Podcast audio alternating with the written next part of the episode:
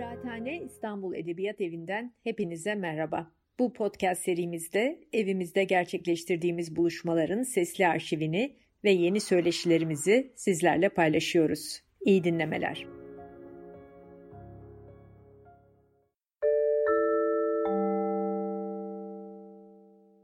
Evet, e, merhaba. E, benden e, Kıraathane programı çerçevesinde istenilen, e, konuşmam istenilen konu özellikle insan hakları. Fakat e, insan haklarının uluslararası mekanizmalarla korunmasına ilişkin usuller, yapılar, dolayısıyla buna ilişkin şartlar, bunun gelişimi, nasıl gerçekleştiği özellikle ve tabii ki etkileri. Etkileri derken bunu hem uluslararası plandaki etkilerini tabii dikkate almak ihtiyacı var. Fakat öte yandan Türkiye bakımından da etkilerini dikkate almak önemli. Türkiye'de bu yapıların işleyişine bazılarının kuruluşunda, bazılarına daha sonradan dahil olmak suretiyle yükümlülük altına giren bir ülke. Dolayısıyla bu çerçevede çok temel beş temaya e, işaret ederek insan hakları, insan hakları hukuku, insan haklarını korumada uluslararası mekanizmalar, e, bunların e, bölgesel veya evrensel nitelikteki yapıları, işleyişi, tabii sadece kuru bir hukuki e, mekanizmaya odaklanmak da istemiyorum. Çünkü e, sonuçta bir hukuk fakültesinde de değiliz. O bakımdan işin politik, sosyal cephesini de dikkate alan ve tarihi bağlamda konuyu görmeye çalışan ve olabildiğince de eleştirel bir vizyonla konuyu değerlendirmeye çalışan bir açıdan bu konulara bakacağım. Ve tabii diğer iki temas etmek istediğim başlık hak optiğinin, yani hak merceğinin, özellikle de insan hakları merceğinin farklı ilişki biçimlerindeki yaygınlaştırılmasının mantığı, anlamı nedir? Ve son olarak da Türkiye ve insan haklarıyla ilgili bu temas ettiğim mekanizmalar ve tarihi gelişim içerisinde biz neredeyiz, ne yapıyoruz, nasıl yapıyoruz? Kısaca bunlara temasla nokta koymayı düşünüyorum. Şimdi insan hakları konusu aslında tabii yirminci yüzyılın bir ürünü değil. Daha önceki yüzyıllarda da insanlar, tam adı belki bu şekilde konulmasa bile, özellikle insanın manevi ve maddi varlığıyla ilgili olarak düşünceye, inanç özgürlüğü olsun veyahut bedeni üzerindeki sınırlamalar, kayıtlamalar olsun, işkence vesaire veya özgürlüğü sınırlandırma örnekleri gibi e, yüzyıllar öncesinde zaten buna ilişkin, tabii ki evrensel olarak değil ama o dönemin e, belli e, toplumlarında e, gerek mevzi gerek genel bir takım adımlar atıldığını söylemek mümkün. E, akla gelenlerden biri işte Britanya topraklarındaki Habeas Corpus Act dediğimiz, yani kişinin bedeni üzerindeki e, o varlığının korunmasına ilişkin yasa olsun veyahut e, özellikle devrimlerle birlikte gerek Fransa'da olsun, Amerika'da olsun, Britanya'da olsun e, kendini gösteren e, haklar beyannameleri. Fakat e, bunlar büyük ölçüde iç düzen içinde kendini gösteren veya etkisi iç düzen sınırları dahilinde olan gelişmelerdi. Yani toplum devlet veya birey devlet ilişkileri bağlamında kendini gösteren o ünlü Fransız e, özgürlükler beyannamesini hatırlayalım. Yani e, kardeşlik, özgürlük e, e, ve e, liberté, fraternité ve işte dolayısıyla o dönemin sonradan Türkiye'de dayanışma diye de aktarılan belki bu ideali, adalet vesaire, aslında baktığımız zaman Fransız devriminin kendi iç toplumu içerisinde, yani özgürlük, kardeşlik e, ve dolayısıyla e, bir anlamda bunun e, toplum içerisindeki ilişkilerde ve devlet karşısında, devlet iktidarı karşısında nasıl gerçekleştirileceğiyle ilişkili olarak kendini ortaya koyduğu bir anlama, tarihi bir anlamı vurgulamak burada önemli. Benim tabii bunu göz ardı etmem mümkün değil. Türkiye'de bunun muadili olarak görebileceğimiz ikinci Meşrutiyet dönemidir aslında. İkinci Meşrutiyet'in ilanına ilişkin kayıtlara, bir takım o dönemi yansıtan görsellere, yazılı metinlere baktığınız zaman aslında aynı Fransız devrimindeki bu ilkelerin tekrar edildiğini sokaklardaki gösterilerde, işte Selanik'ten Beyrut'a kadar yapılan gösterilerde ve tabii Türkiye toprakları, Anadolu topraklarında ve İstanbul'da aynı sloganları görürsünüz. Ancak adalet de İkinci Meşrutiyet'te kendini gösteren bir dördüncü tanım olarak veya slogan olarak ortaya konmuştur. Tabii sonradan işler nasıl gelişmiştir? Gerçekten böyle bir ilkesel çerçeve ne ölçüde uygulanmıştır İttihat Terakki yönetimi döneminde? Elbette tartışılır. Bunları sadece birer bağ kurmak ve iç düzene ilişkin gelişmeler olarak kısaca temasla paylaşmak istedim. Benim asıl vurgulamak istediğim mesele yirminci yüzyıl içerisinde İnsan hakları kavramının özellikle hukukla korunması çerçevesinde asıl gelişmenin İkinci Dünya Savaşı sonrasında kendini gösterdiği gerçeği.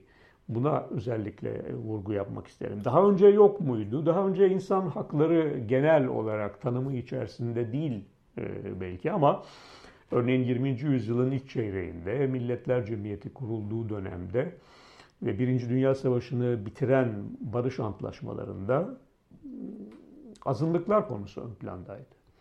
Ve Milletler Cemiyeti, yani Cemiyeti Akvam ya da League of Nations diye tanımlanan bu uluslararası örgüt ki Birleşmiş Milletler'in öncülüdür. bin dokuz yüz on dokuz yılında Birinci Dünya Savaşı sonrası kurulduğunda oluşturduğu azınlıklar rejimi, Milletler Cemiyeti azınlıklar rejimi olarak tanımlanan ve devletlerin bir başka devlet ülkesindeki özellikle de dini azınlıkları vurgulamak isterim. Henüz etnik azınlıklar veyahut dil azınlıkları vesaire gibi alt ayrımlar kendini göstermiş değildir o dönemde ama dini azınlıklar ön plandadır. Dolayısıyla Milletler Cemiyeti ya da devletlerin bir başka devlet ülkesindeki dini azınlıklara yönelik bir söz söyleme, onların haklarının korunması konusunda bir söz söyleme veyahut bir e, ilişki kurma, bir düzen talep etme gibi e, bir takım çabalar e, insan hakları başlığı altında e, yer almaz. Bu azınlıklarla sınırlı olarak bir uluslararasılık niteliği kazanmıştır. E, İkinci Dünya Savaşı sonrasındaki farklılık aslında bu evrenselliğin bir anlamda daha kapsayıcı bir biçimde, çok farklı hak kategorilerini de kapsayacak biçimde geliştirilmesi biçiminde bir değişimdi. Dolayısıyla Birleşmiş Milletler bunun aslında itici gücünü kurmaya çalıştı. Kendi amaçlarında ve ilkelerinde de insan haklarının korunmasına yer vermek suretiyle. Birazdan nasıl bir kurum, Birleşmiş Milletler'in örgüt olarak da kendi içinde nasıl bir dinamizmle bunu geliştirdiğini e, göstermeye çalışacağım ki bu çok ilginçtir hakikaten yirminci yüzyılda. Başlangıçta öngörülmeyenin nasıl dış faktörler sonucunda dönüşüp haklar lehine bir yapısal güce e, eriştiğini ya da güce güç kazandırıldığını e, vurgulamak bakımından. E, bu noktada tabii e, şöyle bir vurgu yapalım. Birleşmiş Milletler'e elli bir devlet e, kurdu.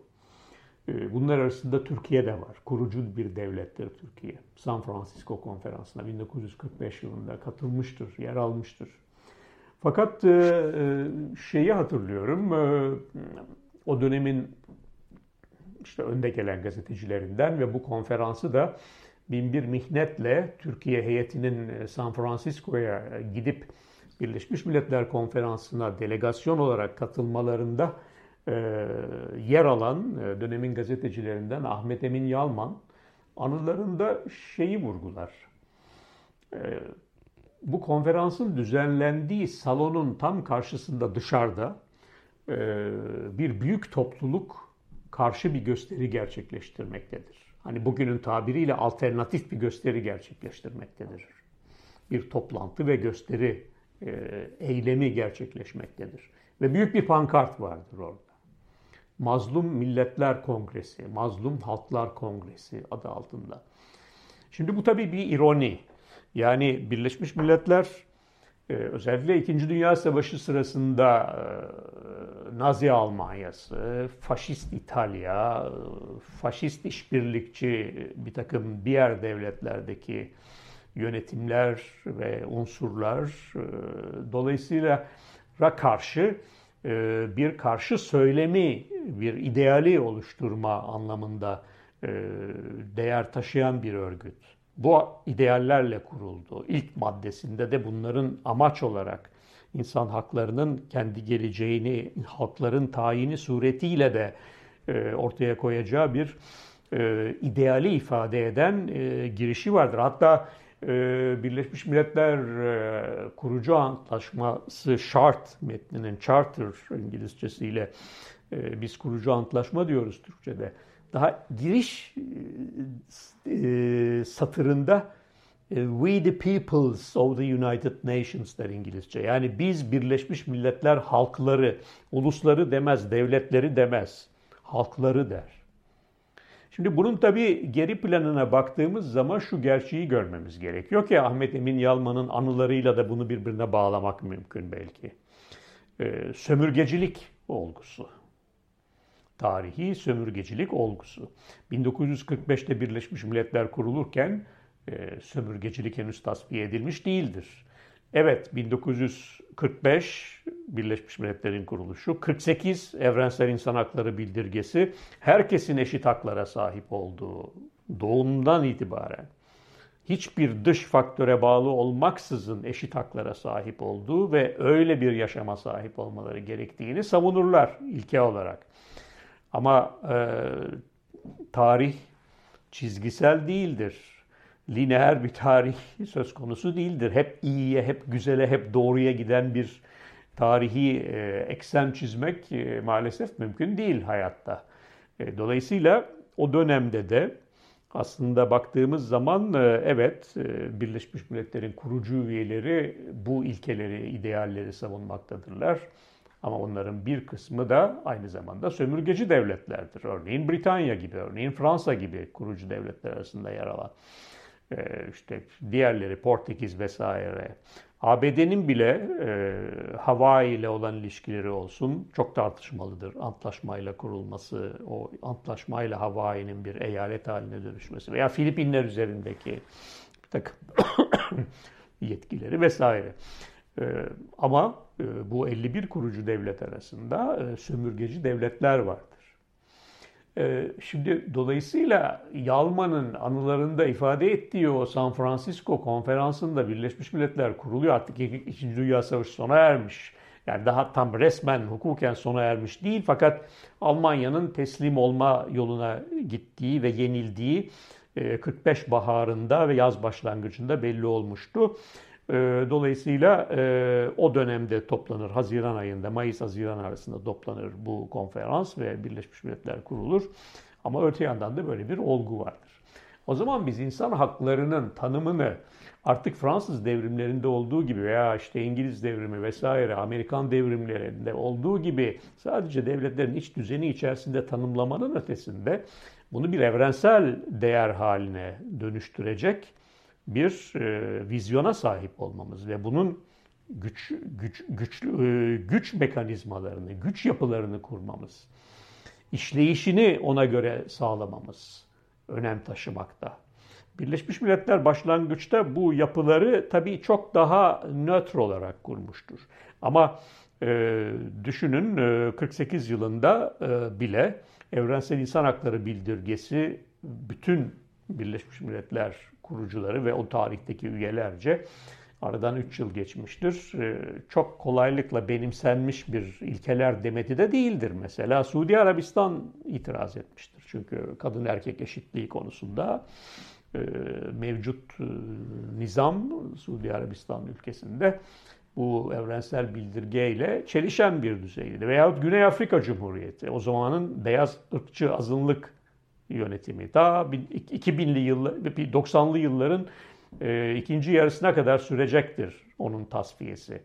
Düşünün yani dolayısıyla bir e, elli yıl sürecek bir ırk ayrımcılığı e, vardır önünde henüz dünyanın ve dolayısıyla bu, bunlar Güney Afrika Cumhuriyeti de karşıdır. Ee, Sovyetler Birliği o zaman biliyorsunuz Rusya topraklarında e, düzenin e, egemeni, devletin e, adı Sovyet Sosyalist Cumhuriyetleri Birliği ve onunla ittifak halinde olan Doğu Bloku diye adlandırılan Batılılarca ya da Sosyalist Halk Cumhuriyetleri diye adlandırılan bir zümre var. Bu zümre de e, bir anlamda karşı çıkmazlar. Fakat aynı zamanda da e, özellikle sosyal ve ekonomik haklar bakımından yeterli e, olmadığını düşündükleri bir bildirge olarak e, tanımlarlar evrensel insan hakları bildirgesini. Yani e, sonuçta e, şunu söylemek istiyorum, önemli bir adım atılmıştır. Fakat elbette ki bunun belli e, gerilimleri, belli çekişmeleri içinde barındırdığı ve çelişkileri içinde barındırdığı da hiç şüphesiz kendini gösteren bir mesele. Şimdi sömürgecilik konusu ve sömürgecilikten çıkmak, bu ta bin dokuz yüz altmışa kadar gelir. Yani bin dokuz yüz altmış yılında Birleşmiş Milletler Genel Kurulu bir beyanname ile sömürgeciliğin tasfiyesini ilan eder ve bir anda bağımsızlığını kazanan devletler, bu arada hatırlayalım Kıbrıs'ın da bir Britanya egemenliği altında e, ülke olmasından çıkması aynı tarihtir. Yani Kıbrıs Cumhuriyeti Antlaşması'nın kurulması da bu akımın ve bu değişimin bir parçasıdır. Bunun da altını belki bugün çizmekte yarar var.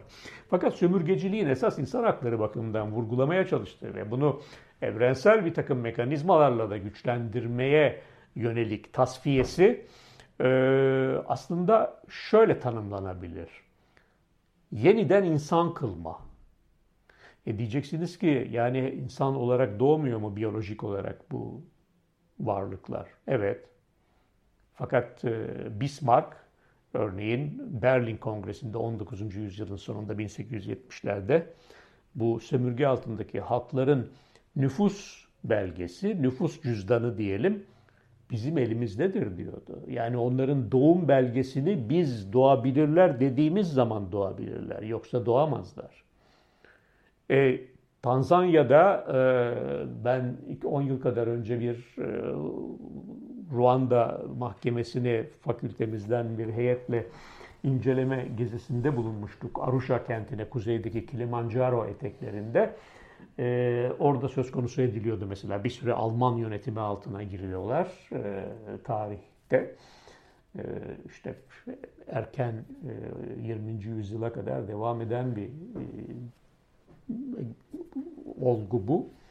E, Arusha sokaklarında Alman emniyet müdürü boynuna tasmalar taktığı çift aslanla yürüdüğünü söylerler sömürgeci bir e, egemen olarak. Şimdi yani böyle bir e, zihniyetin ve böyle bir ortamın değişmesi, ortadan kaldırılması insanın sadece biyolojik varlık olarak insan insan görünümünde ağzı, burnu, kulağı, elleri, iki ayağı, iki bacağı, iki gözü var demekle ibaret değil. E, İngilizce'de buna rehumanization diyorlar. Yani yeniden insani kılma, yeniden insan kılma, onu insan olarak konumlandırma. E bu nasıl olacak? Hukukla olacak. Haklarıyla olacak. Bu tabii sadece sömürgecilikle ilgili bir mesele değil. Yani kendini sömürgeci olarak tanımlamamakla birlikte bu tür uygulamalara meyletmiş e, yönetimler, devletler, ülkeler de var, toplumlar da var dünyamızda. Bugün de var hala. E, özellikle e, köleciliğin çağdaş biçimleri diye bir tanım var insan hakları terminolojisinde, günümüz insan hakları terminolojisinde.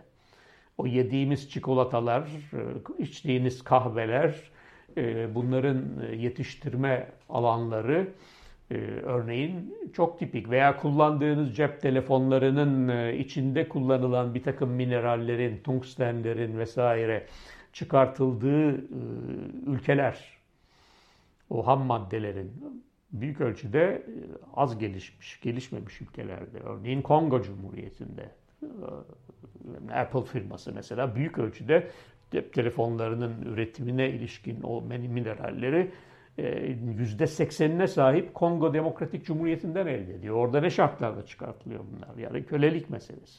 Kendini yeniden gösteriyor. Ama bu bizim e, insanların e, haklarıyla yeniden konumlandırılması meselesini ortadan kaldırmıyor. E, dolayısıyla e, burada belki şunu vurgulamamız lazım. E, bir e, Afrika kökenli fakat e, hukukçu, insan hakları alanının önde gelen adlarından Georges Abissab, örneğin l'homme situé diyor Fransızcasıyla. Yani konumlandırılmış insan, yeniden konumlandırılmış insan. Haklarıyla donatılmış, te- teçhiz edilmiş, haklarıyla mücehhez bir insan. Birleşmiş Milletler ideali bu. Çelişkiler yok mu? Tabii var. Dolayısıyla bu gerilimin, bu çelişkinin bir karşılıklı olarak nasıl bir kırılmaya, nasıl bir evrilmeye, nasıl bir eğip bükmeye e, gitmesi, işte bu uluslararası mekanizmaların da rolüyle kendini ortaya koyacak bir çelişki. Ama öte yandan da bize şunu gösteriyor. E, burada e, biyoloji ile hukuku bir arada düşünmemiz gerekiyor. Yani Georges Abissab'ın o konumlandırılmış insan dediği insan olarak doğmuş olmak değil, aynı zamanda hukuk olarak da haklarının tanınmış olması meselesi ve korunmuş olması ve bunun sürekliliği ve denetimi meselesi. Aynı durum toplumsal cinsiyet konusu için de geçerli. Kadın veya erkek doğmuş olmanız değil, toplumda kadınlık ve erkeklik ya da e, dişil, eril veyahut e, farklı cinsel yönelimlere ilişkin bir bakış açısının, toplumsal bir değer olarak bakış açısının nasıl inşa edildiği konusu da biyolojiyle ilgili bir mesele değil, hukukla ilgili bir meseledir. Dolayısıyla hukuk nasıl tanıyor bunu? Ee, bu konular da hala kendi ülkemizde de toplumumuzda da görüyoruz. Hala bunun bir hukuk meselesi olduğunun e, uzağında olan bir bakış açısı var. Dünyada da var. Ee, biz de bunu tanıyoruz, yaşıyoruz. Burada başlangıç bu şekilde inşa edilmekle birlikte bin dokuz yüz altmışlı yıllarda Birleşmiş Milletler'in bu kırk sekiz Evrensel İnsan Hakları Bildirgesi, evet çok önemli ve temel değerleri ifade eden bir belge insan hakları bağlamında ve tüm insanlar için, dünya üzerindeki tüm insanlar için geçerli olduğu savunulan bir belge. Türkiye bin dokuz yüz kırk dokuz yılında bunu resmi gazetesinde yayınlar. yirmi yedi Mayıs bin dokuz yüz kırk dokuz tarihli resmi gazeteyi bulur bakarsanız internetten erişimi mümkün. Orada Bakanlar Kurulu'nun bunu resmi gazetede yayınlandığı kararı ve metnini görürsünüz. Orada der ki Bakanlar Kurulu, kırk dokuz tarihli Türkiye Bakanlar Kurulu, bu belge toplumda tartışılacak. Yani tartışılacak derken tanıtımı amacıyla, amacıyla ve e, yaygınlaştırılması, fikirlerinin yer etmesi amacıyla, savunulan fikirlerin yer etmesi amacıyla toplumda top, topluma mal edilecek. Hangi kanallarda? Tabii kırk dokuzun teknolojisini düşündüğünüzde radyo sistemi, basın yayın dolayısıyla kanalından bu açıkça kararda geçer. Ve okullarda müfredata dahil olarak öğretilip üzerinde çalışılacaktır. Şahsen ben ilkokuldayken yapmıştık. Yani e, Evrensel İnsan Hakları Bildirgesi konusunda e, benim okuduğum dönemde ilkokulda bize bilgi vermişlerdi. E, bu, bu biraz geride kaldı tabii ama e, sonraki yıllarda ben öğrencilerimle son yıllarda konuştuğumda birçoğunun buna olumsuz cevap verdiğini görüyorum mesela. Türkiye insan hakları eğitimleri vesaire yapmıyor mu? Yaptı, yapıyor, devam ediyor. Ama bunun kalıcı ve yer edici ve topluma mal edici bir politikaya, kamusal bir politikaya dönüşmesi meselesinde bir zafiyet olduğunu söylememizde sanırım abartı olmayacaktır. Şimdi ilginç olan şu, fakat evrensel bildirge bir anlaşma değil. Yani katı bir hukuk normu değil. Dolayısıyla yaptırım mekanizmaları yok bu anlamda. Somut, maddi yaptırım mekanizmalarından söz ediyorum. E, tabii ki sizin onu ihlal etmeniz, eleştiriye maruz kalmanız sonucunu doğurabilir. Fakat Birleşmiş Milletler camiası ve dünya, özellikle de insan hakları savunucuları bu bağlamda daha dişli olan bir takım mekanizmaları kurmak ve evrensel bildirgede, bildirgede yer alan o ilkelerin geliştirilmesi ve etkili bir biçimde korunmasını sağlamaya yönelik adımları atmak için bir takım insan hakları antlaşmaları yapılmasına e, özellikle yönelirler. Ve e, bunun ilk ürünleri bin dokuz yüz altmışların ortalarında kendini gösterir. Bugün Birleşmiş Milletler bünyesinde bu anlayışla, bu zihniyetle ve bu politikayla üretilmiş on sekiz temel antlaşma var. İlki ırk ayrımcılığı meselesidir. altmış beş yılında kabul edilen ırk ayrımcılığının tasfiyesi her tür biçiminin. Ve ardından ikiz sözleşmeler dediğimiz medeni siyasi haklar sözleşmeleri ve ekonomik, sosyal, kültürel haklar sözleşmelerini altmış altı yılında kabul eder Birleşmiş Milletler. Bunların yürürlüğe girişi yetmiş altı yılını bulur. Türkiye'nin bu belgelere bağlı olması ne zaman gerçekleşti biliyor musunuz? iki bin üç yılında. Yani Türkiye dışında bu antlaşmalara, bu önemli, yani medeni siyasi haklar, ekonomik, sosyal, kültürel haklar antlaşmalarına bağlayıcı bir biçimde dahil olmuş devletler dünyanın büyük çoğunluğunu oluşturmaktaydı. Fakat Türkiye'nin bu böyle bir politikayı, böyle bir katılımı gerçekleştirme süreci altmışların ortalarından işte iki binlerin başlarına kadar, iki bin üç yazında bu iki antlaşmaya dahil oldu. Ondan önce de iki bin yılında Birleşmiş Milletler'in yeni bir bin yılın başlangıcı amacıyla bu antlaşmalara dahil olacak, taraf olacak devletleri arttırıcı bir politikayı uygulama çabası, özellikle Genel Sekreter Kofi Annan'ın etkisi burada yadsınamaz. Buna neden oldu ve o zaman da Türkiye Dışişleri Bakanı İsmail Cem bunları imzaladı. Daha sonraki hükümet iki bin üç yılında da ilk A K P hükümeti döneminde bunlar onaylanıp yürürlüğe girdiler Türkiye bakımından. Dolayısıyla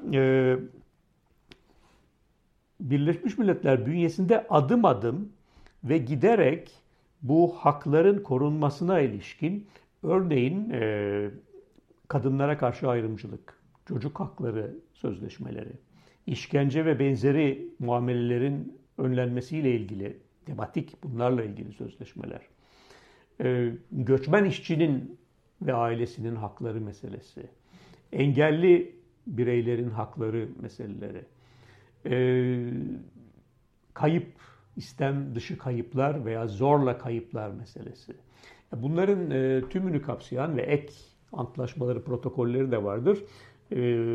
on sekiz temel metin bugün Birleşmiş Milletler'in insan hakları standartlarının temelini oluştururlar. Türkiye bunların biri hariç hepsinin tarafı olan bir devlet. Yani bağlı, yükümlü, hesap vermek zorunda. Hangisine taraf değil? Sonuncusuna. Yani kayıplarla ilgili olan antlaşmaya. Ee, dilerim ona da e, yakın zamanda olmasa bile, en azından öyle bir beklentim pek yok. Ee, ama taraf olması en azından bu konuda da bir e, hakları koruma çabası içinde olmasıyla ilgili e, güven arttırıcı bir değer taşıyacaktır. Tabii bunun uygulamasını da ayrıca takip etmek gerekecektir.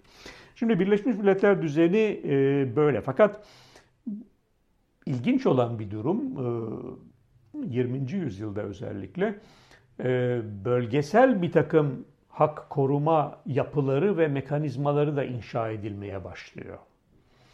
Örneğin e, Avrupa'da bu konuda daha hızlı adımlar atabilme potansiyeline sahip toplumların bulunduğu bir kıta olarak Avrupa'da ilkin Avrupa Konseyi'nin kırk dokuzda kurulmasıyla birlikte elli yılında da Avrupa İnsan Hakları Sözleşmesi hazırlanıyor. Bugün hala yürürlükte olan, bizim de taraf olup bağlandığımız sözleşme. İşte Avrupa İnsan Hakları Mahkemesi önünde başvuruların denetim organı olarak yapıldığı örgüt. O şöyle bir bağ var arada. Bu bölgesel yapılarla uluslararası Birleşmiş Milletler yapıları arasında. Örneğin Avrupa İnsan Hakları Sözleşmesi'nin e, girişine baktığınız zaman orada diyor ki biz Evrensel İnsan Hakları Bildirgesi'nde ka- tanınan, kabul edilen ve korunması e, öngörülen hak ve özgürlükleri hayata geçirmek üzere bu antlaşmayı yapıyoruz. Yani Avrupa İnsan Hakları Sözleşmesi ile Birleşmiş Milletler ilke ve ideallerinin ve amaçlarının birbirine entegre olduğu, eklemlendiği bir anlayışı burada görmemiz lazım. Bu çünkü insan haklarının korunması bağlamında çok temel bir aslında parametre. Evrensellik parametresi. Neden önemli bir parametre? Şu açıdan önemli bir parametre. Bugün de bunun örneklerini görüyoruz. Efendim bizim bu tür antlaşmalara girmeye ihtiyacımız yok. Çünkü biz zaten toplum olarak tarihiyle, örf ve adetiyle insana saygılı, insana değer veren, ona kutsiyet atfeden bir toplumuz. Bunu söyleyebilirsiniz. Çin bunu yıllardır söylüyor. Çin Halk Cumhuriyeti. Biz diyor binlerce yıllık bir devletiz. Sizin antlaşmanız yani nedir ki insan yapısı bir antlaşmanız? Ona uyduk uymadık. Bizim binlerce yıllık devlet olma ve toplumsal ilişkilere hakim olan değerlerimizin, ilkelerimizin o antlaşmanın daha altında olması düşünülebilir mi? Onlar zaten bizim insana değer vermemizi sonuçlayan değer, tarihi değerlerdir. Ahlaki ve toplumsal önemi olan değerlerdir. Ama öte yandan da işte bugünlerde de bildiğimiz gibi daha önce de var olan birçok farklı vakada da kendini gösterdiği gibi e, kültür devriminde olsun, Tiananmen olaylarında olsun ve bugün de Çin'in e, batısındaki e, Uygur Türklerine yönelik veya Uygurlara yönelik e, toplama kamplarından ayrımcı muamelelere, yani bir soykırım olarak tanımlanması mümkün olan e, politikaların bu söylem karşısında hiçbir değer taşımadığını da görüyorsunuz. Aynı durum Türkiye'de de kendini gösterdi. Yani e, özellikle e, Avrupa Konseyi'nde Türkiye'nin başını çektiği ve ilk onaylayan devlet olarak Türkiye'nin olduğu kadına karşı ev içi şiddetin önlenmesi sözleşmesinde Türkiye'de de karşı savunu efendim bizim kendi örf ve adetlerimiz ve değerlerimiz aslında bunların korunması için kadına karşı gereken hürmeti, saygıyı ve korumayı sağlamak için yeterlidir. Antlaşmalar bu anlamda çok ön planda değildir anlayış. Bu nedir biliyor musunuz? Bu aslında şudur. Gerek Çin Halk Cumhuriyeti'nde gerek kendi topraklarımızda da tartıştığımız biçimde bu şudur. Ve yeni bir şey de değildir aslına bakarsanız. yirmi beş otuz yıldır kendini gösteren bir tartışma bu. Özellikle hakların evrensel olarak korunmasıyla ilgili olarak bir takım devletler bu uluslararası denetim veya uluslararası hesap verme ya da hakların korunması konusunun devletin iç işlerine dahil bir mesele olmaktan artık çıkmış olması gerçeği karşısında buna direnirler. Buna direnirler ve bu konunun kendi ulusal devlet sınırları içerisinde kalmış olmasını sağlayacak bir takım karşı söylem ve değerleri veyahut yapıları öne itmeye başlarlar. Yani ulusal sınırlar dışına çıkartılmasını, hakların korunması mekanizmalarından istemezler. Bunun da uluslararası insan hakları literatüründeki tanımı şudur ve çok geniş yayınlar var bu konuyla ilgili olarak. Relativizm, universalizm, yani görelilik ve evrensellik karşıtlığı. Görelilik bu anlamda görece bir e, hak savunusunda bulunma meselesi çok farklı faktörlerden kaynaklanabiliyor tabii. Kültürel faktörlerden kaynaklanabiliyor, tarihe, tarihi faktörlerden kaynaklanabiliyor veya tamamen stratejik olabiliyor veya güvenlik gibi nedenler ileri sürülebiliyor. Ama hakların korunmasıyla ilgili e, gerekçeler değil bunlar hiçbiri. Bunun altını çizmek gerekirse şayet. Çünkü e, bu durumda bir şeffaf biçimde hesap verebilirliğin sağlanması imkanı yok. E, dolayısıyla e, uluslar arasında da aslında bu evrenselliğe meyleden bir takım e, geleneksel toplumlar e, olduğunu görüyoruz. Örneğin Afrika Birliği, bu eski, daha önceki Afrika e, örgütü, Afrika Birliği adını aldı. E, kendi insan hakları antlaşmasını ve seksenli yılların başlarında ve insan haklarını denetleme yapılarını, yargı organını vesaire ve denetim e, yapılarını kurdu. E, dolayısıyla mevzi bir diğer e, hak koruma mekanizması, bölgesel bir hak koruma mekanizması Afrika'da da bugün mevcut. Avrupa'da mevcut. Amerika'da, iki Amerika, Kuzey-Güney Amerika'da Amerikalılar arası örgüt bünyesinde mevcut o mekanizmalar. A B D'nin mesafeli durmasına rağmen e, diğer devletler bu mekanizmaların içindeler. E, bunun dışında örneğin daha geleneksel e, toplumlarda, mesela Arap toplumlarında, Arap Birliği'nde, Arab League dediğin, denilen İngilizce'de Arap Birliği'nde, Arap Birliği İnsan Hakları metni var. Antlaşma ve bir ilkeler metni var. Veyahut İslam Konferansı Örgütü, örgütü bünyesinde kabul edilmiş aynen modern e, hak koruma e, metinlerine paralel bir forma sahip İslam Konferansı Örgütü İnsan Hakları bildirgesi mevcut. E, bunun dışında e, Güneydoğu Asya'da o ASEAN e, örgütü bünyesinde kabul edilen benzeri bir paralel bir metin var. Yani bunların bir kısmı özellikle İslam Konferansı Örgütü'nde vesaire e, dinle e, modern anlamda hak tanımlarının kesişmesinde daha e, dine meyleden bir yaklaşımı da ortadan kaldırmıyorlar. Ama öte yandan da baktığınız zaman modern bir ifade biçimi olarak bir antlaşma veya bildirge, deklarasyon metni biçiminde bir metnin hazırlanmasını da dan da geri durmuyorlar. Dolayısıyla bu gerçeği de görmemiz lazım. Özellikle hak kavramının e, uluslararası toplumda ve toplum, farklı ülkelerin kendi toplumların nezdinde nasıl bir evrilme ve gelişme seyri içerisinde var olduğuna ilişkin e, gelişimler bağlamında. Şimdi peki biz bu, tabii bunu genişletmek, örneğin Avrupa Güvenlik İşbirliği Teşkilatı, AGİT, bu bir Kuzey Yarıküre örgütüdür. bin dokuz yüz yetmiş beşte kuruldu. Ee, onun bünyesinde de bir takım standartlar oluşturan e, gelişmeler e, söz konusudur. Mesela Ee, önemli olabilen son dönemler için de örneğin bir referans belki bin dokuz yüz doksan iki Moskova belgesini e, anmak e, gerekebilir. Orada der ki e, meşru yollarla seçilmiş bir yönetimin, hükümetin e, kuvvet yoluyla veyahut herhangi bir dış veya iç baskı sonucu değiştirilmesi hukuken ve siyaseten e, kesinlikle kat'i surette tanınmayacaktır.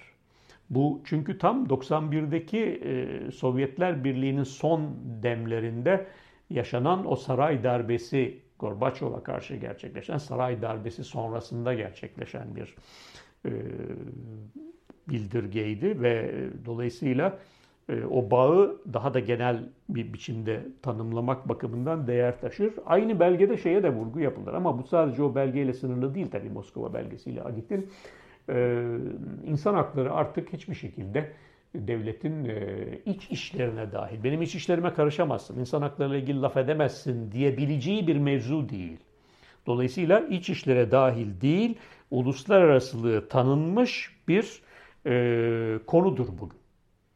İkinci Dünya Savaşı'ndan başlayarak. Ama bu tür sonraki adımlarda da gerek Avrupa Konseyi'nde olsun, A G İT'te olsun, Afrika'da, şurada, burada bunlar te, bu, bu bakışı teyit eden gelişmelerdir bunlar. E, altını çizmek gerekir dolayısıyla. Bugün tabii farklı bir hak bakışını da e, burada vurgulamadan, ona temas etmeden geçmek istemem.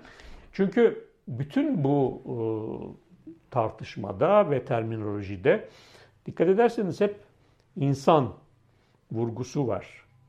E, dolayısıyla bir yani Homo sapiens e, vurgusunun dışında e, diğer canlılar ve çevre, flora ve fauna ve ekolojik düzen, denge, e, işte iklim konusundan e, sürdürülebilirliğe, karbon ayak izinden çevresel etki değerlendirilmesinin yapılmasına kadar aslında dünyanın bekası ve dünya toplumlarının bekası anlamına gelebilecek e, vahamette sonuçları e, söz konusu olan bir e, olgu ile karşı karşıyayız. Bunun için hak çalışmalarında bugün e, sadece insana odaklanmayıp bunu genişleten, yani e, diğer canlıların, diğer türlerin haklarının tanımlanması, korunması, bunun nasıl olacağı, dolayısıyla hak tanımının nasıl olması gerektiği, sınırlarının nasıl genişletilmesi gerektiği, kapsayıcılığının nasıl genişletilmesi gerektiği, içeriğinin nasıl yeniden tanımlanması gerektiği yönünde çok yaygın çalışmalar var. Benim çalıştığım kurumda da, benim asistanım örneğin bu konuda bir doktora tezi yazmakta şu sırada yurt dışında. Demek istediğim yani günümüzde hak kavramı bir aynı zamanda farklı kavramlarla birlikte ve değerlerle birbir bağları kurulmaya çalışılan bir mesele. Sadece insanın haklarıyla sınırlı değil. Bunun içerisine kalkınma da giriyor. Bunun içerisine geleceğimizin gezegen olarak geleceğimizin varlığı da giriyor. Bir sürdürülebilirlik tartışması da giriyor. Şık bir kavram olarak sürdürülebilirlik değil. Çünkü bu çok yaygın. Yani bir lokantadan bir şirkete kadar işte efendim bir sürdürülebilir bir takım politikalarla faaliyetlerimizi gerçekleştiriyoruz. Veya şirket hakkımızda diye web sitesinde bir başlık açıp altında işte sürdürülebilirlik politikalarına önem verir mesela. Peki ne yapıyorsunuz? Bunların denetlenmesi gerekir. Gerçekten yapıyor olabilirler, yapmıyor da olabilirler. Bu nedenle e, bu anlayışın artık çok genişletilmesi gerekiyor. Yani hakların hem kapsayıcılığının sadece insanla sınırlı olmaksızın kapsayıcılığının ama öte yandan da e, devlet birey ilişkilerinin ötesinde devlet dışı aktörlere karşı da hakları koruyabileceğimiz yani şirketler, medya kuruluşları, herhangi toplumsal bir çevre, bir mahalle, bir toplum kesimi vesaire de hakları ihlal edebilir. Dolayısıyla bugünün anlayışında bu çeperlerin genişletilmesi, hak çeperlerinin genişletilmesi ve koruma mekanizmalarının da bunu dikkate alan bir biçimde uygulanması ve yorumlanması gibi bir zihniyet değişikliği döneminde bulunuyoruz. Şimdi e, bu çerçevede peki bu mekanizmalar nasıl çalışıyor? Yani ne mantığı ne bu mekanizmaların? Uluslararası mekanizmaların özellikle. E, biraz önce temas ettim. Antlaşma modeli genelde bu hak mekanizmalarının e, zeminini oluşturuyor. Yani bir konuyla ilgili olarak, hakkın korunmasıyla ilgili olarak. Örneğin kadına karşı ayrımcılığın önlenmesi sözleşmesi, Birleşmiş Milletler, CEDAW sözleşmesi. E, şimdi... Bunun çerçevesinde bu antlaşmanın oluşturduğu bir rejim var, bir hukuki rejim var. Dolayısıyla buna dahil olan devletler aslında bir rejime dahil oluyorlar, bir hukuki rejime dahil oluyorlar. İşin mantığı bu. Rejime dahil olmak ne demek? Rejime dahil olmak demek şu, siz o rejime dahil olduğunuz zaman onunla bağdaşamayacak bazı toplumsal değerleriniz veyahut uygulama biçimleriniz, yasal düzenlemeleriniz e, veyahut e, belli örf ve adetleriniz vesaire olabilir. Fakat bunlar birer çelişki oluşturduğu için o çelişkilerinizi izale edecek, o çelişkilerinizi minimize edecek, tabi ideal olanı yok etmektir, kaldı tamamen lav etmek ve ortadan kaldırmaktır ama bunu tedricen gerçekleştirmek söz konusu olabilir. Dolayısıyla bir devlet olarak o rejime dahil olmakla ortaya çıkacak, kendini gösterecek çelişkilerinizi minimize etme yükümlülüğü altına giriyorsunuz. Rejime dahil olma meselesi budur. O çelişkileri ne ölçüde izale edip edemediğinizin de denetim organları aracılığıyla e, sınaması gerçekleştiriliyor. Avrupa İnsan Hakları Mahkemesi'nin yaptığı budur. Veyahut Medeni Siyasi Haklar Sözleşmesi'nde İnsan Hakları Komitesi'nin yaptığı budur. Ya da SİDAO'da e, Kadınlara Karşı Ayrımcılığı Önlenmesi Söz, e, Komitesi'nin yaptığı budur. Örnekleri çoğaltmak mümkün. İşkence Komitesi, işkence anlaşmasıları aynı. Yani çelişkileri ne ölçüde giderdiniz, ne ölçüde gideremediniz. E, bu neyi gösteriyor? Biraz önce söylediğim şunu gösteriyor. Hakların, haklara saygı gösterilmesi ve tanınması esasının nasıl korunduğu, eğer yeterince korunamıyorsa neden yeterince korunamadığına ilişkin saydam, şeffaf bir mekanizmanın oluşması meselesi.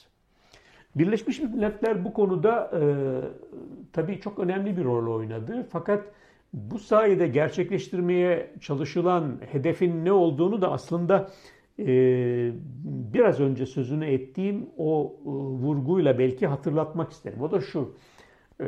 Aslında haklarla mücehhez bir insan veyahut haklarla mücehhez bir çevre, bir toplum düzeni, bir dünya kurabilme çabası. Yani güçlendirme mekanizması. Dolayısıyla insan hakları antlaşmaları iki temel man, mantı, mantığı itibariyle iki temel parametreye sahiptir. Bunlardan birisi bir hukuki rejim içerisinde rejim ihdas ederek, rejim kurarak, çelişkilerin ortadan giderek kaldırılarak homojen bir hak koruma, tanıma e, yönüne doğru toplumların kanalize olmasını sağlamak. İki, bu sayede e, insanların veya insan topluluklarının ya da çevreyle veya e, diğer canlılarla ilgili ise haklarının güçlendirilmesini sağlamak. Bir güçlendirme motifini e, elde etmek, sağlamak, gerçekleştirmek. Bu iki parametrenin altını e, çizmekte yarar var.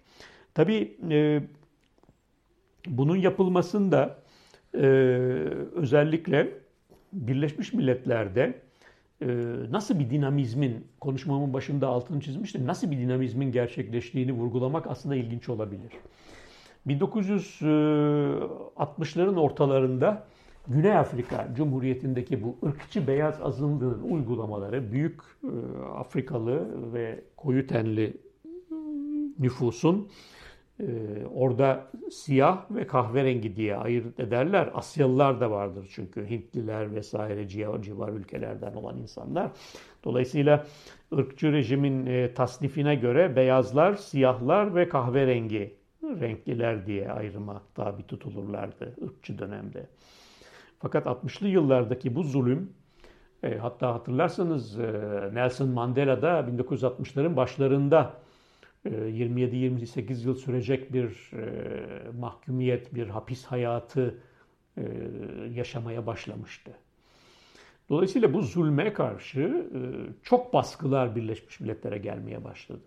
Evet, Birleşmiş Milletler'e üye devletler, buna Türkiye'de dahil, bazı her ne kadar e, dışına çıkma e, eğilimleri e, zaman zaman baş gösterse de ambargo uygulamaları, Güney Afrika Cumhuriyeti'ne ambargo uygulamaları Birleşmiş Milletler'ce gerçekleşti. Ama bunun dışında bir takım tedbirler, bir takım etkili tedbirler alınması baskısı Birleşmiş Milletler üzerinde gitgide artmaya başladı bin dokuz yüz altmışların ortalarından itibaren. Irkçılık karşıtı. Birleşmiş Milletler buna yönelik olarak başlangıçta, yani kırklı yılların başında aslında bizim böyle bir aksiyon alma, bir eylemsel bir adım atma yetkimiz yoktur görüşündeydi örgüt olarak. Yani kuruluşu itibariyle ve mekanizmaları itibariyle. Fakat bu, bu değişmeye başladı. İşte bir takım özel temsilciler görevlendirdi. Yerinde incelemeler yapılması, Birleşmiş Milletler'de özel bu konuya ilişkin raporlamalar yapılması, kendisine ulaşan bilgileri değerlendiren çalışmalar, raporlar üretilmesi ve gitgide bunun geliştirilmesi yönünde bir eğilim.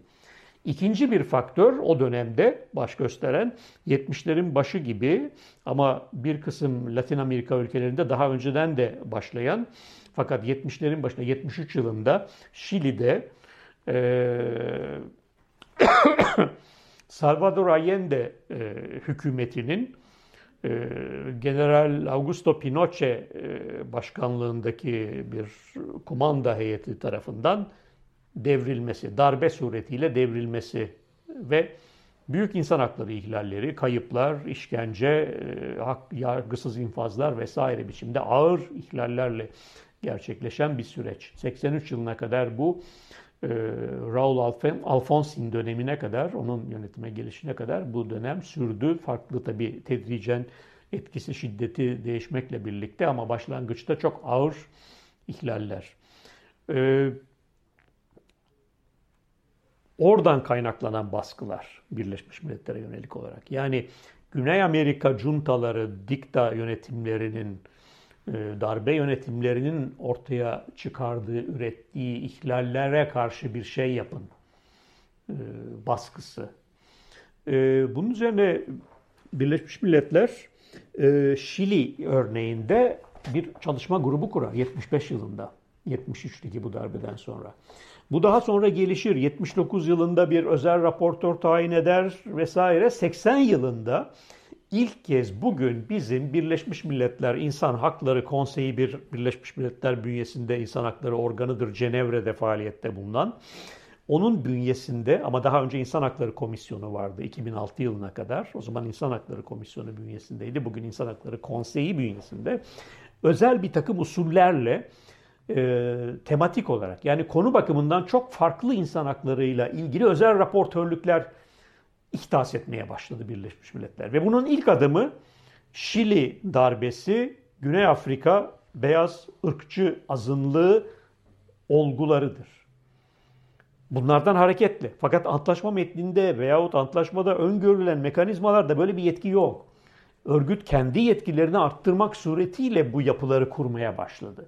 Bu çok önemli bir gelişme. Yani Birleşmiş Milletler'in kendi iç dinamizmini evrensel anlamda hakları korumakta ve özellikle de en ağır ihlalleri korumada e, dönüştürmesi ve elini güçlendirici yapılar, mekanizmalar, daha dişli mekanizmalar oluşturmaya yönelik bir e, gelişim seyretmesi örgütün işleyişinin kayda değer bir meseledir. Bunun ilk adımı da seksen yılında kurulan özel raportörlükle Şili'ye yönelik olarak gerçekleşen özel usuller mekanizmasıdır. Bunun sayıları çok arttı zaman içinde ama ilk kurulanlar en ağır ihlallerle ilgili. Yani bin dokuz yüz doksan yılına geldiğimizde altı böyle özel raportörlük vardı Birleşmiş Milletler İnsan Hakları yapıları bünyesinde. Bunların büyük ölçüde ilgili oldukları kayıplar, E, işkence e, ör, veyahut e, çocuk satışı meselesi, bir tür kölecilik anlamında aslında e, veyahut e, paralı askerler meselesi, yargısız infazlar, e, dini anlamda, inanç anlamında hoşgörüsüzlük meseleleri bu konularla ilgiliydi. Yani ağır ihlal meseleleriyle ilgiliydi. Fakat zaman içinde gitgide genişledi, genişledi. Bugün bunlar var olmakla birlikte Birleşmiş Milletler İnsan Hakları yapıları bünyesinde bu kendi geliştirdiği ve örgütün insan haklarını koruma işlevlerini güçlendirici özel usuller mekanizmalarının sayısı kırk dörde varmıştır. Çok yakın zamanlarda örneğin sömürgeciliğin mirasının değerlendirilmesiyle ilgili özel raportörlük. Yargısız infazlar meselesi. Hatırlayın e, burada gazeteci Kaşıkçı'nın Suudi Arabistan konsolosluğunda, başkonsolosluğunda e, tırnak içinde kaybedilmesi ortadan kaldırılması, öldürülmesi vakasında e, bu konuyla ilgili olarak e, yargısız infazlar vesaireden sorumlu e, Birleşmiş Milletler Özel Raportörü Agnes, e, Agnes Kalamar, özel raportör, Türkiye'ye gelip Levent'teki konsoloslukta ziyarette bulunup, temaslarda bulunup, Türkiye hükümetiyle temaslarda bulunup incelemelerde gerçekleştirmiş, incelemeler gerçekleştirmişti. Şimdi dolayısıyla bu özel raportörlükler meselesi, yani özel usuller mekanizması, Birleşmiş Milletler'in kendi ürettiği ve gitgide de genişlettiği, serpilip yaygınlaştırdığı bir mekanizma insan haklarının korunmasıyla ilgili olarak. Neden buna ihtiyaç var? Çünkü insan hakları bağlamında bizim özellikle hukuki bir perspektiften baktığımız zaman, bu tabii aynı zamanda politik bir anlam da taşıyor. Yani politiko-juridik bir mesele. yirminci yüzyılın ikinci yarısı ve yirmi birinci yüzyılda, özellikle de bu yüzyılda insan haklarının ana akımlaştırılması meselesi. Buna İngilizce'de, Birleşmiş Milletler terminolojisinde mainstreaming diyorlar. Yani insan haklarının tüm ilişki biçimlerinde, insanlar arası, insanların doğayla, insanların diğer türlerle veya kendi aralarında grup olarak şu, bu, başka yabancılarla vesaire vesaire vesaire. Bütün ilişki kesitlerinde hak vizyonunun, hak optiğinin, hak perspektifinin hakim kılınabileceği bir dünyayı gerçekleştirme çabası ve bunun için kurulacak mekanizmalar, antlaşmaların dışında veya onlara paralel olarak gerçekleşecek e, bir takım uluslararası mekanizmalar veya usuller sayesinde. E, bunun e, sağlanmasında tabii önemli bir e, husus bu özel usuller mekanizması, İnsan Hakları Konseyi bünyesinde Birleşmiş Milletler'in gerçekleşmiş olan. Bunlara başvurabilirsiniz. Onlar özel raportörler, sizi ziyaret etmek isteyebilirler. Ülkenizde belli yerleri ziyaret edebilirler. Oralarda temaslarda bulunabilirler. Sivil toplum örgütleriyle temasta bulunabilirler vesaire ve hükümetle olduğu gibi. Fakat önemli olan bir başka mesele, siz bu ziyaretlere açık mısınız, değil misiniz? Mesela bugün Birleşmiş Milletler bünyesinde, buraya gelmeden önce son baktığım rakamlarda Birleşmiş Milletler'in yüz doksan üç üyesi var devlet. Bunların yüz yirmi yedisi bu özel raportörlükler, bağımsız uzmanlar vesaire gibi insan hakları özel usullerini Birleşmiş Milletler'in açık davette bulunmuş. Yani buna standing invitation diyorlar İngilizce terminolojide, Birleşmiş Milletler terminolojisinde. Türkçe'de açık davet diyoruz. Yani siz e, hükümetle işbirliğinde bulunarak istediğiniz zaman, tabii onun tarihini belirleyerek gelip ülkede ziyaretlerde bulunabilirsiniz. Ama mesela e, tuhaf durumlarla da karşılaşmıyor değiliz. Örneğin iki bin dokuz yılında Birleşmiş Milletler bünyesinde bu çerçevede bir e, kültürel haklar özel raportörlüğü kuruldu. iki bin dokuz yılında kültürel haklarla ilgili olarak.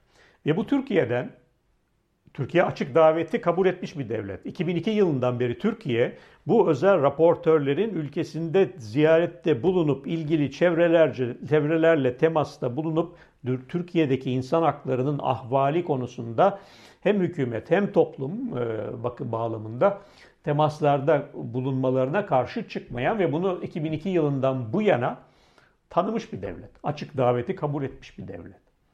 Fakat Kültürel Haklar Özel Raportörü iki bin on iki on üç yılında Türkiye'ye ziyarette bulundu, bulmak istedi, hükümetçe reddedildi. iki bin on yedi yılında ilk ziyaret talebi bir daha yenilendi, tekrarlandı. Ee, gene reddedildi. Ee, şimdi bunlar e, açıklanmaya tabii matuf bir takım gelişmeler. Ee, hem sizin insan hakları politikalarınızla da ilgili olarak, insan haklarını koruma politikalarınızla da ilgili olarak e, kayda geçen aynı zamanda e, uygulama biçimleri. E, şimdi dolayısıyla e, mekanizmaların Ee, dışında Aslında Türkiye'ye biraz konuyu getirip toparlamak gerekirse şayet, Türkiye tabii Birleşmiş Milletler'in kurucu bir üyesi ve bu bağlamda biraz önce söylediğim bütün o ayrıntılar, ilişkiler, standartların kabulü, uygulanması Türkiye için de bağlayıcı ve dolayısıyla bunlara uymak zorunda. Aynı zamanda Avrupa Konseyi üyesi, aynı zamanda AGİT üyesi.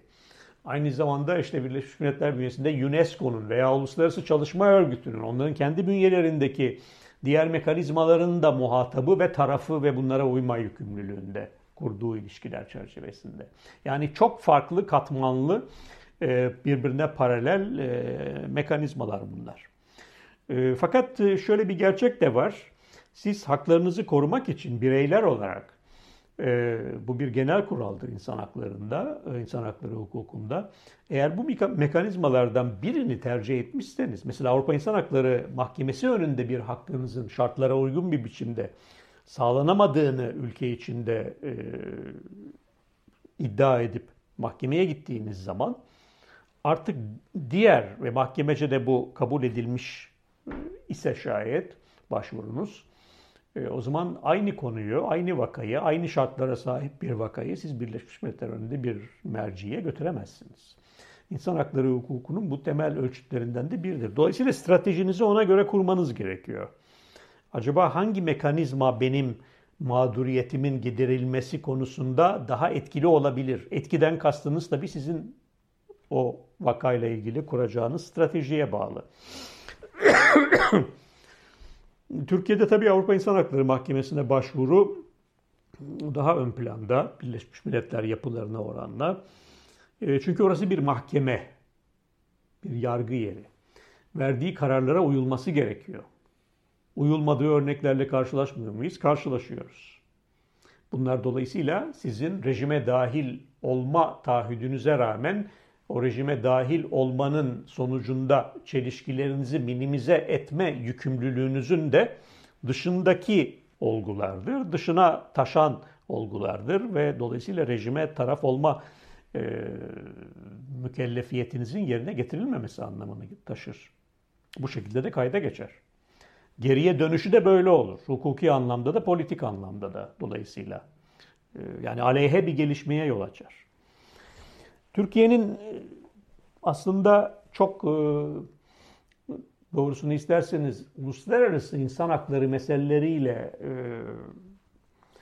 kendi bağlarını kurmasında hep bir gerilimin olduğunu da görüyoruz. İkinci Dünya Savaşı'ndan bu yana. Bu ta Birleşmiş Milletler'in kuruluşunda Türkiye'nin ona bir üye devlet olmasına ilişkin meclis görüşmelerinden başlar. Oradaki tartışmalardan bin dokuz yüz kırk beş yılından söz ediyorum. Sonrasına gelir altmışlar, yetmişler, seksenler günümüze kadar Türkiye Avrupa İnsan Hakları Mahkemesi'nin şeye komisyonuna eskiden örneğin Avrupa İnsan Hakları'nı denetleme mekanizmalarına seksen yedi yılına kadar bireysel başvuruyu kabul etmemişti. Birkaç devletten biriydi. seksen yedi yılında bu tanımayı gerçekleştirdi. Yani Türkiye'de meydana gelen ihlal iddialarına veya Türkiye yetkisi altında meydana gelen mekanlardaki ihlal iddialarına karşı Avrupa İnsan Hakları Mahkemesi'ne başvurma yetkisini bireylerin ya da birey gruplarının seksen yedi yılından itibaren kabul etti. elli dörtte ama Türkiye Demokrat Parti'nin daha ilk hükümeti döneminde Avrupa İnsan Hakları Mahkemesi'ne, işte Avrupa İnsan Hakları Sözleşmesi'ne taraf olmuş, onun yükümlülüğünü kabul etmiş bir devletti. Yani otuz üç yıl sonra bunu gerçekleştirdi. Bu tür çelişkilerimizin altını çizmek lazım. Mesela ırk ayrımcılığı sözleşmesi. Irk ayrımcılığı sözleşmesini Türkiye bin dokuz yüz yetmiş iki yılında imzalar. Bu bağlayıcılık değildir. Metnin kesinleşmesi anlamında hani ilk adımdır.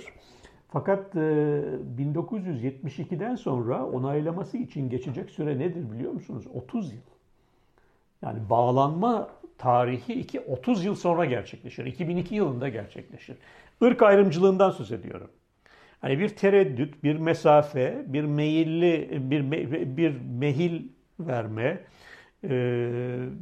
daha iç normlara meyletme gibi bir takım politik davranışlar Türkiye'nin insan hakları, uluslararası insan hakları mekanizmaları ve standartlarına ilişkin pozisyonu bakımından hep kendini gösteren bir husus. bin dokuz yüz seksen yedi yılında tabii Türkiye'nin bir anlamda arınmaya ihtiyacı vardı.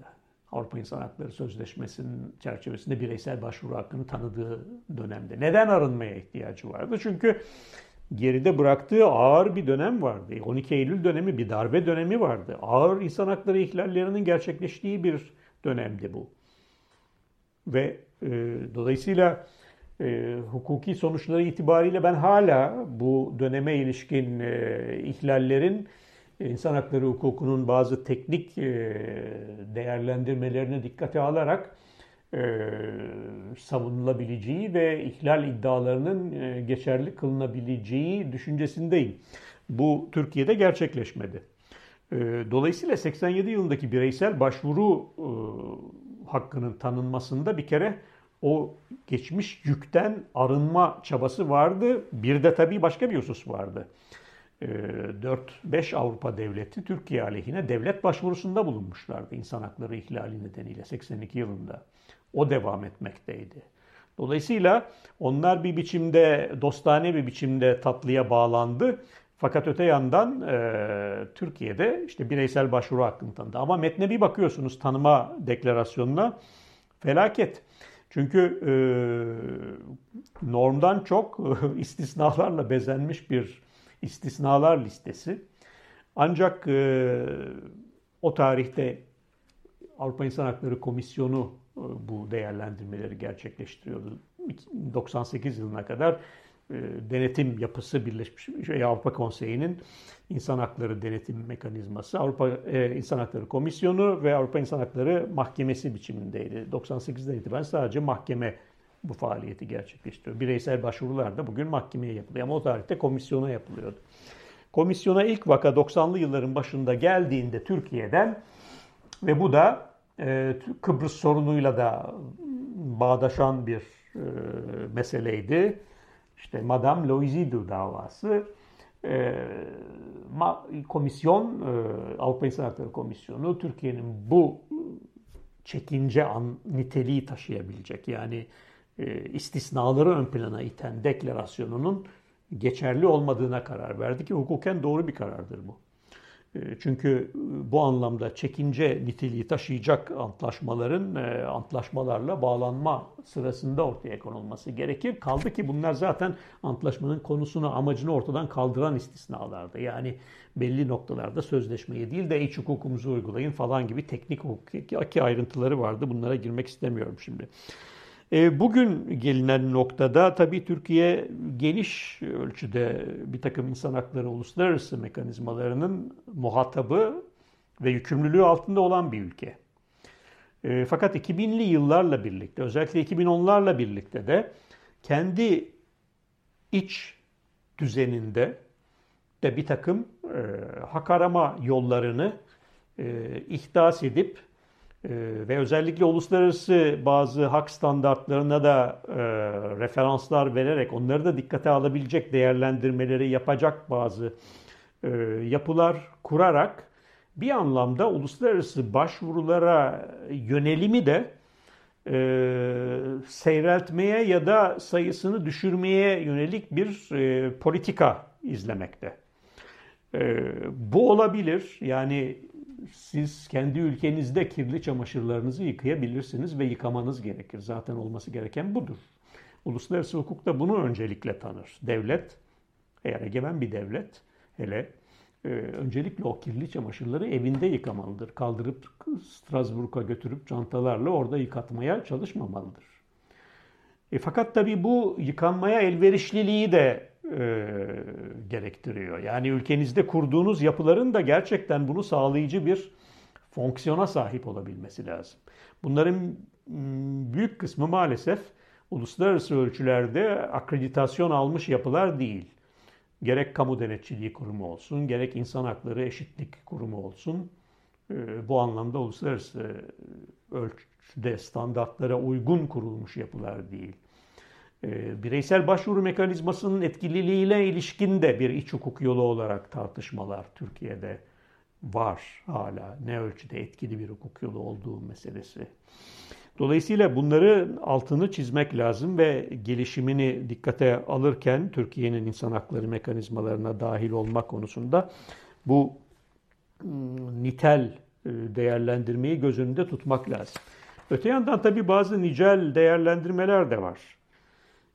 Mesela bunlara temas etmek isterim. Belki sayılara çok önem veren bir insan değilim. Ya nicel değerlendirmelere önem veren bir insan değilim ama bazı nicel bulgular ve bilgiler de sizin nitel olarak, yani kalitatif olarak profilinizi ortaya koymada aydınlatıcı, ufuk açıcı oluyor.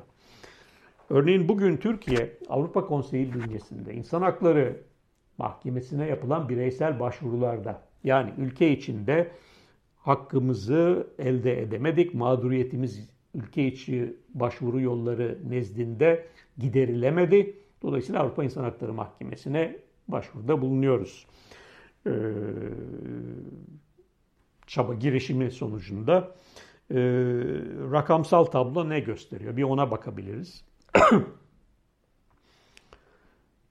Burada tabii mahkeme bir süredir özellikle bu başvurularda bir önceliği dikkate alıyor. Yedi öncelik kıstası belirlemiş durumda. Bunların ilk beşi ağır bir takım, yani acil başvurular. Yani o kadar acilen dikkate alınmazsa hak ihlalinin boyutları büyüyecek veya telafisi imkansız bir hal ortaya çıkacak. Avrupa İnsan Hakları Mahkemesi'nin öncelikler politikasına temas ediyorum. Veyahut öyle bir ihlal başvurusu var ki iddia o. Ee, bu içerikte bir iddia sözleşmenin etkisi ve yaratacağı sonuçlar itibariyle aslında sözleşme sistemi üzerinde etkili olabilecek bir ağırlık taşıyor. Veyahut sözleşmenin ağır ihlallere karşı gelen, işte yaşam hakkı gibi, işkencenin önlenmesi gibi, kişi güvenliği ve özgürlüğü meseleleri gibi e, yani çekirdek bir takım haklar dediğimiz haklarla ilgili başvurular. Dolayısıyla bu anlamda işte kişinin bütünlüğü meselesi olsun, onuru olsun, dolayısıyla ilgili. Veyahut e, potansiyel olarak iyi temellendirilmiş bir başvuru karşısındasınız. Dolayısıyla bu da öncelikler içerisinde dördüncü kademeyi oluşturan bir konu. Ve son olarak tekrar eden vakalar, yani mükerrer vakalar, aynı ihlalden yeniden gelen vakalar, aynı ihlalden daha önce gelmiş fakat aynı konuda aynı vaka olmasa bile ihlal kategorisi itibariyle kendini tekrar eden bir başvuruda bulunulmuş. Bu beş kategoriyi mahkeme öncelikle değerlendirmek durumunda ve ağırlığını dikkate alarak. İşte şimdi soralım burada. Türkiye son e, bir yıl içinde, yani iki bin yirmi yılı içerisinde böyle ilk beş öncelik kategorisine girebilecek ağırlıkta vakalar bakımından kaç başvuruda bulunulmuş bir ülke? Buna baktığımız zaman bu Avrupa Konseyi'nin istatistiksel verileridir. doksan, yüz seksen beş başvuru var. Pardon, doksan yedi ihlal başvurusu. Bunların, pardon, düzeltmem gerekiyor. Yanlış bir istatistiği aktardım. iki bin yirmi yılı içerisinde ilk beş öncelik kategorisinde Türkiye'den yapılan başvuruların toplamı yedi bin dokuz yüz yirmi. Bu bir yılla ilgili. Yani Türkiye'den yapılan tüm başvuruların yüzde altmış yedi nokta dördü, yüzde altmış yedi buçuğu bu ilk öncelik, beş önceliğe dahil ağır sayılabilecek e, başvurular. E, bu noktada Türkiye'den yapılan tüm başvurulara dönüp baktığımız zaman e, on bir bin yedi yüz elli olduğunu görüyoruz.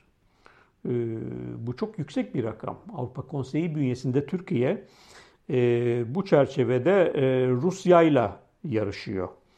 Rusya daha önde. on üç bin altı yüz kırk beş Rusya'dan yapılan toplam başvuru, iki bin yirmi yılını kastediyorum. Türkiye on bir bin yedi yüz elli ile ikinci sırada yer alıyor. Ama ihlal kararı, en az bir ihlal kararı verilmiş başvurular açısından baktığınız zaman Türkiye birinci sırada. Ee, bu Türkiye'nin Ee, insan hakları profili açısından, yani bir hukuki rejime dahil, insan haklarını koruma rejimine, bir hukuki rejime dahil olup da kendi çelişkilerini o rejime dahil olmak suretiyle minimize etme ve ortadan kaldırma yükümlülüğü ışığında değerlendirdiğiniz zaman, konuşmamın başlangıcında da ifade ettiğim, Ee, o zaman bu çelişkinin tam olarak ortadan kaldırılamadığı veya minimize edilemediği sonucunu doğuran bir e, tablo sergiliyor bizim açımızdan. Ee, bu noktada aslında Türkiye, Rusya ve Ukrayna e, ön planda. İtalya'da büyük ihlaller almış bir ülke ama nitel olarak baktığınız zaman İtalya'daki büyük ölçüdeki vakalar adil yargılanma hakkı bağlamındaki dava sürelerinin uzunluğuyla ilgilidir. Yani büyük kütle orada toplanmış görünüyor. Küme orada. Türkiye açısından baktığınız zaman böyle değil. Özellikle Türkiye üç kategoride ihlal üreten bir ülke olarak istatistiklerinde Avrupa Konseyi'nin yer alıyor. Bunlar adil yargılanma hakkı, farklı alt ayrıntılarıyla birlikte e, ifade özgürlüğü, barışçı toplantı ve gösteri özgürlüğü. E, dolayısıyla kısaca toparlamak gerekirse şayet e, devlet ve toplum olarak e, insan haklarının uluslararası kabul edilmiş ve Türkiye'nin de yükümlülük altına girdiğini beyan ettiği standartlarına, hukuki standartlarına, hukuki kurallarına, bu normatif düzene uyma çabası bir zayıflık değildir. Bir kalite arttırma meselesidir. Nasıl bir kalite arttırma meselesi? Yaşam kalitenizin, toplumsal anlamda ilişkilerinizde e, gösterilecek insana, gösterilecek saygının veyahut diğer canlılara, çevreye gösterilecek saygının sonucunda bir yaşam kalitesinin arttırılması meselesidir. O nedenle bir katma değer olarak bunu bir çıktı olarak değerlendirdiğiniz zaman siz yaşam kalitenizin bir çıktı olarak arttırılmasını katma değer olarak insan hakları üzerinden bir, insan haklarını geliştirerek bir katma değer üzerinden arttırılmasını hedefleyen bir toplum ve devlet misiniz? Yoksa bu konuda yeteri çabayı gösterememenin e, zafiyetiyle karşı karşıya kalan yersiz bir e, mağduriyet veyahut bir zafiyetle karşı karşıya mısınız? Çabaların bu yönde olması lazım. E, bu tabii sadece devletlerin elinde olan bir çaba değil. Ta bin dokuz yüz altmışların başından beri, örneğin Uluslararası Af Örgütü'nün kurulmasıyla birlikte başlayan ve e, hakların tanınması, korunması ve onlara riayet edilmesini e, toplumsal perspektiften denetleyen bugün yerel ve uluslararası insan hakları örgütleri var. Türkiye'de bu konuda gayet etkili e, bir insan hakları hareketi ve örgütlenmesi var. Uzun yıllar bulan. Ve bir deneyimi var. Hatta dünyaya sunduğu, bu deneyimi e, dünyayla da paylaştığı e, ürünleri var. Örneğin işkencenin e, teşhisine ilişkin e, İstanbul Protokolü metni gibi. Bu bugün bir Birleşmiş Milletler metni olmuştur. Zamanında ben de e, bünyesinde çalışmıştım. Türkiye İnsan Hakları Vakfı'nın e, gerçekleştirdiği bir çaba bu. İstanbul Protokolü e, o tarihlerde mesafeyle karşılanmıştı. doksanlı yıllardan söz ediyorum. Ama bugün e, bir Birleşmiş Milletler belgesidir. Yani kısaca Türkiye toplumsal örgütlenmesinin de çok farklı kesimleriyle, hayata çok farklı açılardan bakan kesimleriyle, çok farklı konulara odaklanmış faaliyetleriyle toplum perspektifinden bu faaliyeti gerçekleştiren ki hak savunuculuğu veyahut insan hakları aktivizmi olarak tanımladığımız bir alandır bu. Devletin böyle bir etkileşim içerisinde, bir yönetişim içerisinde bu çelişkilerini hem toplum hem devlet politikaları itibariyle giderici bir çabayı ortaya koyabilmesini diliyoruz. Dolayısıyla bütün bu çizdiğim çerçeve de aslında böyle bir çabanın, tabii sadece Türkiye ile ilgili olarak değil ama günümüz insan hakları tartışmaları ve insan haklarının hukuk cephesi itibariyle aslında tüm toplumlar bakımından geçerli olan genel çehresini ve ona ilişkin bileşenleri ifade eder. Burada sanırım bir nokta koymak yeterli. Çok teşekkür ediyorum dinleyenler için ve dinleyecek olanlar için. İyi günler dilerim.